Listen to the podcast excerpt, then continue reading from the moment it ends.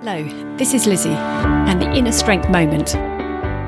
Making the most of every moment disease. In the need to feel we need to make the most of each moment, there is a temptation to keep doing, learning, and moving in the hope at the end of each day and each moment we feel that we have done what we could.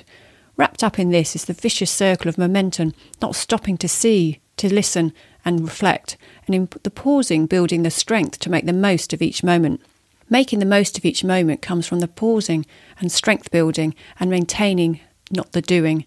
What can you do today to make the most of each moment rather than relentlessly drive through the to do list of doing tasks?